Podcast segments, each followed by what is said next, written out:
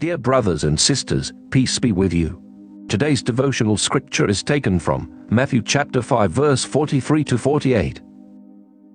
You have heard that it was said, Love your neighbor and hate your enemy. But I tell you, love your enemies and pray for those who persecute you, that you may be children of your Father in heaven.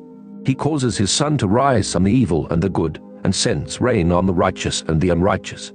If you love those who love you, what reward will you get?